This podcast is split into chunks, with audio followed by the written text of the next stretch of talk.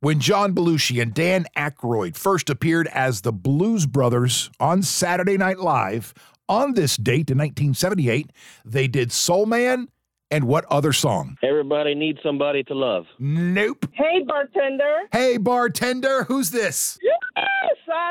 Sandra. Sandra, congratulations. You have tickets now to go see Paul McCartney May 28th at the Orlando World Camping Stadium. Awesome. Woohoo. Congratulations for the rest of you. Thank gotta- you so much. We're going to get you qualified for that $1,000 as the Eagle pays your bills next.